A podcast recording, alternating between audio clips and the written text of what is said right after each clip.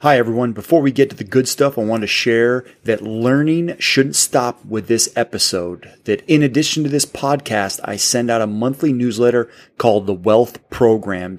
In the newsletter, I write concise and educational articles about the state of wealth today and how we can live our best life in retirement.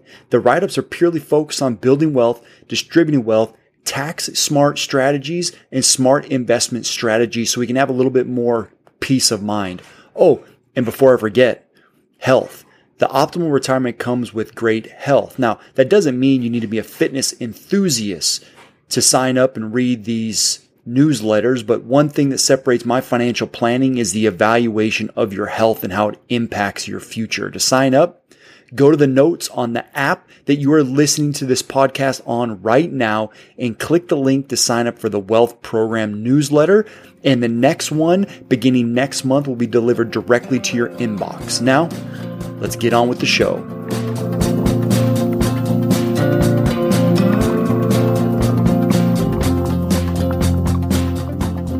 Hi, everyone. Welcome back to the Wealth Program Podcast. I hope you enjoyed the last podcast about inflation. I don't think that's going away anytime soon, but about a week ago, about the same time I was making that podcast, I asked a question on Twitter.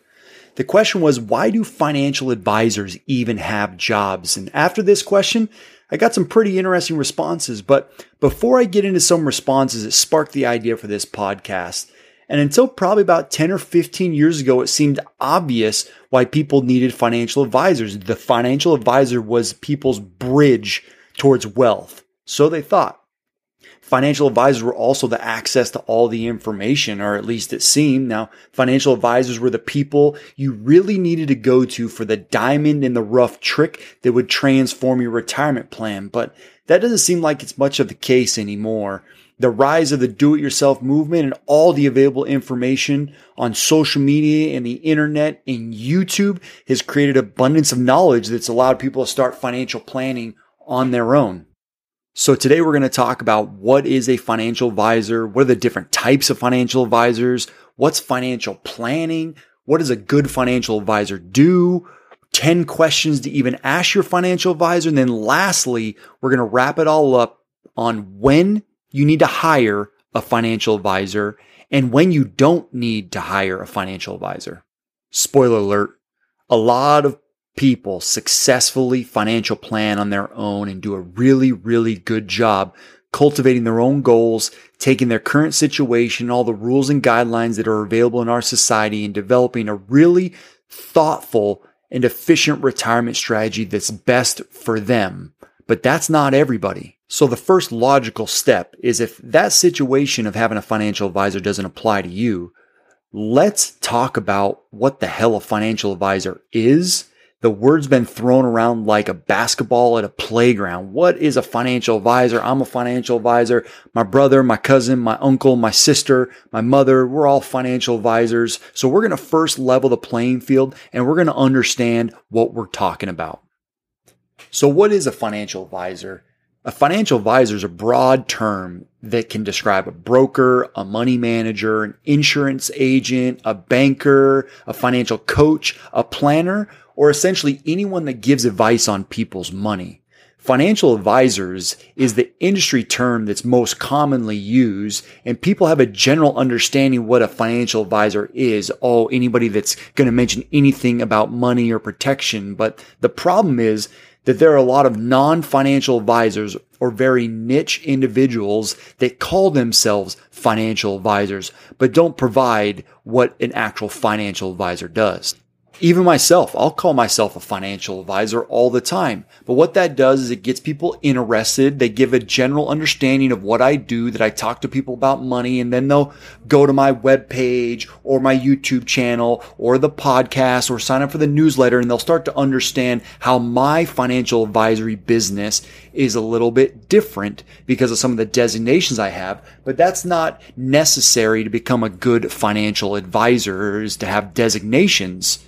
Sometimes a designation can help delineate what the different types of financial advisors are, but let's kind of break down some of the different versions or different groups of individuals that would call themselves a financial advisor. First, there's the investment manager, what everyone loves to talk about, where you hand someone a big bundle of your money, your hard-earned savings, and their job is to manage those assets to try to generate some return for you. This is particularly going to be an individual that just wants to take, take your assets and invest them a certain way. They're going to buy and sell certain types of investments or underlying holdings, whether it's stocks, bonds, mutual funds, E T Fs, unit investment trusts, or any other version of investments. And then they're going to utilize a trading strategy on these particular products, and they're going to generate the performance, and that person is known as an investment manager. Next, there could be the insurance broker agent. A lot of times you hear an insurance broker agent, whether it's life insurance or property and casualty or whatever type of insurance it is, they'll call themselves a financial advisor. This isn't uncommon either. In fact, they'll just want to take your assets or your products and they'll try to find a good fitting insurance product that they can utilize to help promote your goals. I'm not saying these individuals on their own are bad in any capacity, but they do sometimes hold themselves out as a financial advisor. Are they an actual financial advisor? Not in the sense that I'm going to discuss here later today, but however, they hold a specific role in the development of our plans and our future. Next, there's the traditional broker-dealer. This is someone that works for Edward Jones or Merrill Lynch, where there's a third-party broker-dealer that essentially means that you could be an investment manager or an insurance salesman or anything of the like, but you just get compensated a little bit differently for the products that you're sold. That means you get paid from your broker-dealer or the company you work for. Now, these individuals aren't bad either. Not in any capacity. And these individuals could be great financial advisors because they take a comprehensive look, but they just have the ability to utilize a lot of different products in a combination of kind of the first two people that I've mentioned already, where there's the investment manager and there's the insurance brokerage or agent. But this type of arrangement is very common in the industry at large now, where the broker-dealer not only could maybe charge an annual fee, but they're going to be able to receive commissions based on the products and services they sell. Next, I think, is one of the most interesting ones that we've seen a lot of in the social media world is the financial coach. This particular role has seen a lot of growth in the past few years, and people have really had the ability to be unlicensed and unregulated individuals on social media platforms giving financial advice or holding themselves out as some sort of financial advisor. Again, this isn't a bad thing either. This is the Dave Ramsey or the Ramit Sethi's, the I will teach you to be rich individuals that are out there, and they're not financial advisors, but they're coaching people to get some success in their financial world, which again is not a bad thing either. Both those individuals have garnered a lot of success with a lot of their followers, but they're not always going to act in a client's best interest. And what I mean by that is they're just giving general advice. They are not customizing anything, which is going to be a big key component of what we're going to talk about here in the next few minutes is the customization component. They're going to make recommendations that maybe may, may or may not apply to your situation, but that's because they're not governed by any large body or maybe don't even work for a company or work for themselves. But that's a new version of what they would maybe call themselves as financial advisors. Then lastly, there's the financial planner, where someone actually holds them out as a financial planner. And a lot of times this means the individual is only going to hold themselves out in a planning space where they're not necessarily selling any products that they're going to be used in your investment or retirement plan or life insurance plan or estate plan. They're just coming as a third-party coach, but they hold a very specific designation. Most financial planners are going to be a certified financial planner, which is an actual designation that has to be earned. But this is just one of many different types of financial advisors. And when I spoke earlier about me saying I'm a financial advisor, I'm actually a certified financial planner as well. But I use the term financial advisor a lot, and I use the term financial planner as well. So sorry if I'm even making it more convoluted. I'm not going to talk very much about me. It, it, that's not the point here today. But we are going to get the question, get to the question, why do financial advisors even have jobs? But to get there, we got to know what a good financial advisor even does. So from this point on, we're nine minutes in. From this point on, we're just going to think in terms of a good financial advisor. not of very specific individuals that just sell in investment management or life insurance or annuities or any of those other elements. We're going to talk about a good financial advisor, but let's set the stage on what a good financial does. Uh, by this point, you're probably somewhat confused about all these different types of financial advisors, which is understandable. And to be honest, it even confuses me. In fact, I've been all these versions before. I've been just the insurance guy. I've been the stockbroker only. I've been in coaching relationships, giving enhanced guidance or some sort of relationship consultant role. And now here being a financial planner, running my own R I A, I've got a good understanding of all these roles and how they fit in. So what does a good financial advisor do? And I really mean a good one. A good one is going to give the most comprehensive amount of attention to what is in your best interest in achieving your goals. They're going to subordinate their own interest to make sure you get what you need and are getting the best service possible in achieving your goals. This could mean selling the proper product or utilizing the proper product with no incentive. This could also mean taking the extra time to evaluate your taxes, your estate planning, your insurance planning, your education planning, your income distribution strategy, where it's more than just an investment strategy like the investment manager I spoke about before. It's a little bit more than just investments. It's actually really diving into your life and what is in your best interest and what's going to provide you the most to achieve your goals. That's what a good financial advisor does, regardless of all the semantics. The person that you want, if you're going to get a financial advisor, is going to be the one that's really going to provide the best for your family and you. All right, so back to the question that I asked on Twitter. I asked the question on Twitter. I said, every single thing that I know can be found on Google, YouTube, in books, white papers, and on websites. If that's the case, why do advisors have jobs? Now you can go to Twitter right now and go to at Thatch Taylor, and you can see this tweet. It was a week or so ago, and check out all the responses on your own. But I wanted to give some of these responses right now. One individual said, the reason advisors have jobs is to help determine which knowledge from Google, YouTube, books, white papers, and websites actually applies to their unique financial situation, desired outcomes. Kind of hit the nail on the head, but we'll revisit that. Another person says individualized advice, accountability partner, and financial expertise. Expertise and accountability partner. That's starting to generate thoughts around long term. This person says, I agree with this too. I give all my knowledge away. You pay me for my frameworks, personalized advice, and ongoing planning. This next individual says coaching and planning.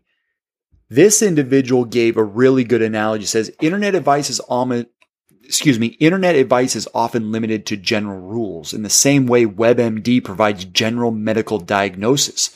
But despite the information received, people still question if they're okay.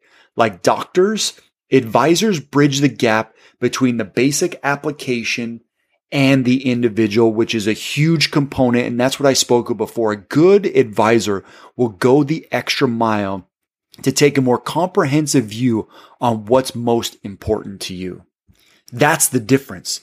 That's the difference of a good financial advisor and just a regular financial advisor, is they're going to go the extra mile, but they're going to be your accountability partner. They're going to help to coach and plan, because there's so much nonsense out in the world. There's too much information in a lot of cases, but my original tweet said it. You can go find all the tax rules on I R S dot gov. You can go to the Social Security website and figure out all the rules around Social Security and taxation and distribution. You can read a ton of white papers on investment strategies. Heck, you could probably even go read a book from Jack Bogle that invented Vanguard and all the Vanguard mutual funds and E T Fs and low-cost index funds, and talk about how just passive investing is most likely going to be your best bet. All that information is out there, but a lot of people aren't going to take the time to dive in and learn about the fundamentals and then figure out how to apply it to their own situation. Because after doing this for thirteen years, I can see how one specific tax guideline could affect one family completely differently than another. So the reason financial advisors have jobs is because of skill, a lot of time and effort in understanding a lot of areas that are out there, and they have the ability to take that knowledge and apply it to your particular situation. They have the knowledge around the products and the services and the taxes and the regulations and everything you need to achieve your goals. Financial advisors are the bridge between knowledge and actionable advice that achieves your goals. But specifically, financial advisors have a job is because most people don't have the time, the willingness, or the ability to manage their comprehensive financial plan on their own.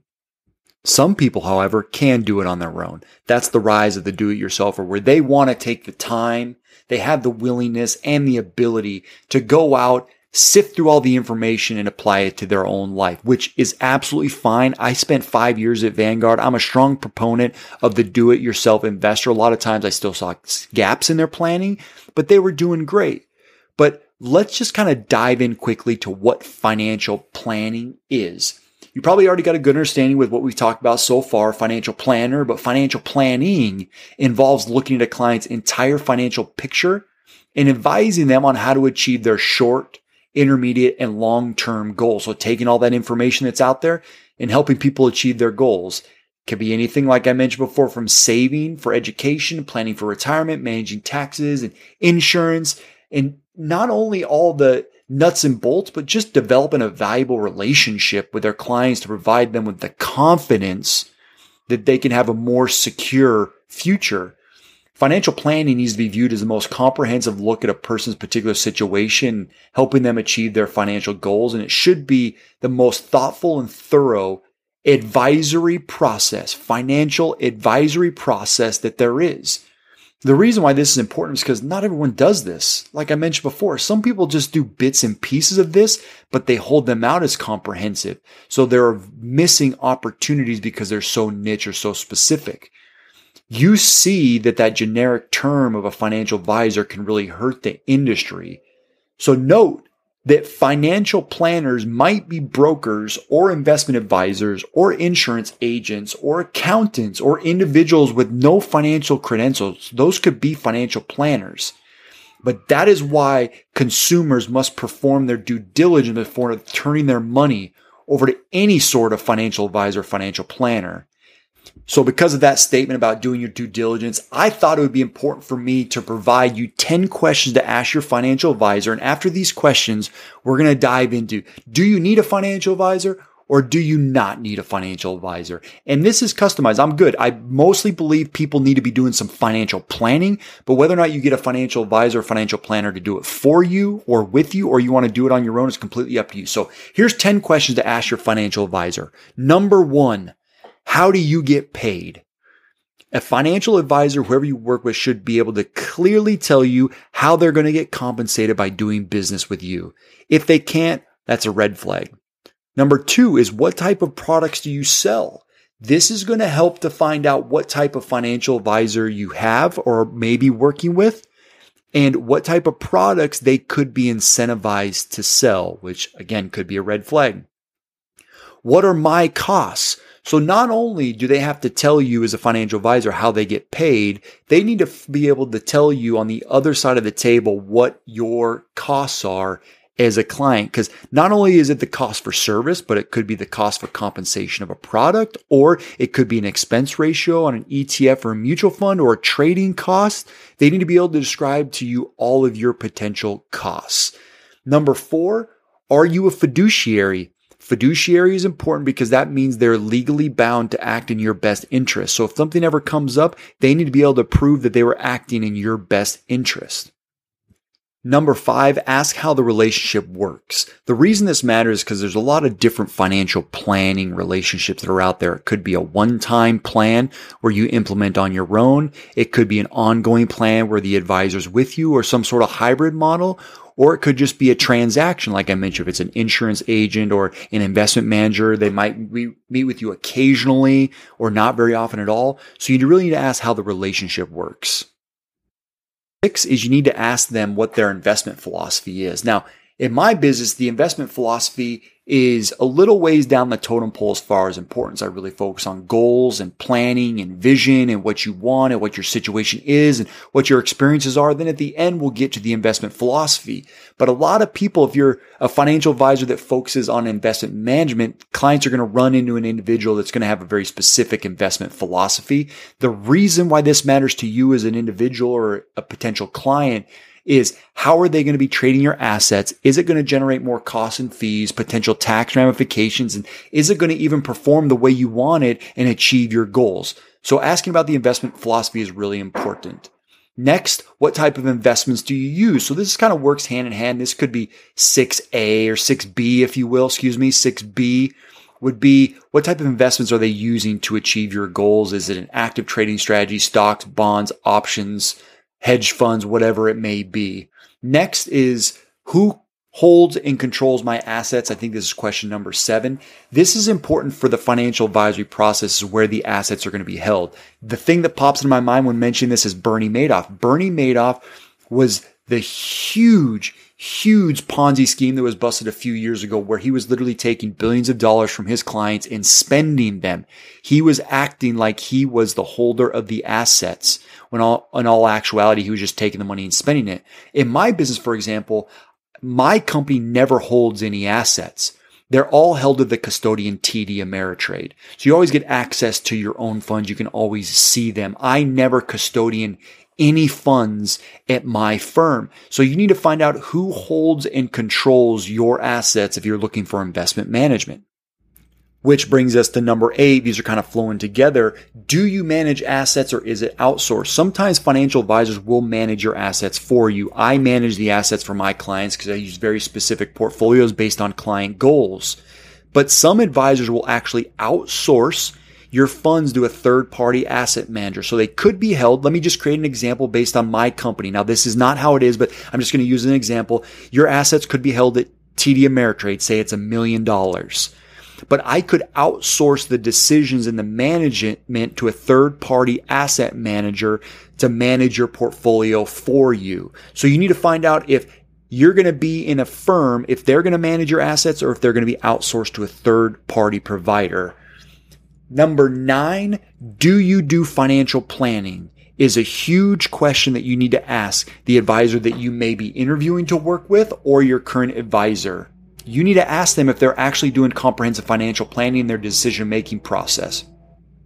And then lastly, I think number ten, you could ask them what type of tax planning do they do? Are they going to be involved in your tax efficiency strategy, or are they going to be completely hands-off? Or are they just going to be on the investment management side? Most likely, a financial planner will be involved in some tax decisions. Now, sometimes they could be C P As as well and do some tax filing, or an enrolled agent and do some tax filing for you. But tax planning just means that as they make decisions, they're evaluating taxes alongside your planning and with you. Okay, whew, I'm about to need to take a break here. We've we've talked about a lot. So now we've discussed at this point what a financial advisor is and what they are not, what a financial planner is, what they are not, what financial planning actually is, the act of financial planning. We've talked about a lot of questions that you should start asking your person that's going to be helping you as a financial advisor or in a financial advisory capacity. So now we got to decide, do you even need a financial advisor? And we're going to figure that out now with time, willingness, and ability. So when you should hire a financial advisor or planner is when you don't feel like you have the time, the willingness, or the ability to do it all on your own. Circle back to all those topic areas that we just discussed before: planning, investments, ongoing advice. Some of these things may not apply to you, but a lot of them do. The time to hire a financial planner is, or advisor is when you think you cannot handle achieving your goals on your own, and maybe you just don't want to. The world's always changing, and it's not only valuable to plan now, but when all the changes come down the pipe, it's important to continuously plan. That's that ongoing accountability partner. The the time that you don't need to hire a financial advisor is when you think you can do it all on your own, or you can do the majority of it on your own. You just need someone to coach you through. That's when you just need to hire a financial planner to get you jump started, maybe develop a plan, give you some recommendations, or just clean up some questions That's valuable too. Having a financial planner, which there are some out there that are very clear on their pricing. It's an hourly or a fixed fee model where they can just help get you going in the right direction. But that would be a hybrid do-it-yourself model. And then there are some of you that just love this stuff. I can see on Twitter, and I've spoke to people, and I work with people back at Vanguard where they just love this stuff. They're basically financial advisors in their own right. They just work in another industry creating a living, and they have the ability to manage it all on their own. So it's completely up to you.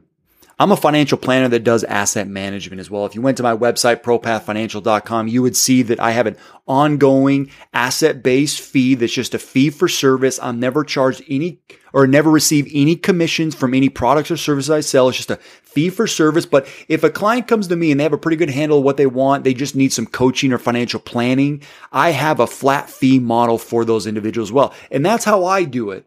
But that's because I've been a life insurance salesman. I've been a broker-dealer. I've sold high-cost, front-loaded mutual funds and E T Fs with larger purchase charges. I've been a relation, relationship consultant that has just given enhanced guidance and watched people not be able to fill the gaps in their financial planning. So I've seen it all, and I've really tried to cultivate a model that's going to help everybody. But it's solely focused on achieving your goals, developing the plan to achieve those goals, and then just investing in a way that supports the plan. I cannot tell you exactly who or what to use, but I can tell you that if you are going down the route of meeting with a financial advisor or wanting to hire a financial advisor, you need to meet with a few and you need to ask them those ten questions that could help guide you to who you want the most. And here's what I can tell you. If they struggle or get frustrated answering those questions, that might be an indication where you shouldn't work with them, but they should be able to clearly articulate and very comfortably articulate the answer to those ten questions. I'll put the ten questions below in the show notes. You can check out below. So thank you for listening. I hope this has helped clear up why financial advisors have jobs. You need to make sure to go to the comments down below in the show notes, whether it's Spotify, Apple Podcasts, or Google, and you can check out the ten questions. And then I want you to sign up for the newsletter or go to my YouTube channel and watch some of the videos if you're more of a visual learner as well. I'm uploading regular YouTube videos. I appreciate you listening. Check back for next week's podcast and make sure to click the subscribe button so you make sure to get all the podcasts delivered directly to your inbox. Thank you so much. We'll chat soon.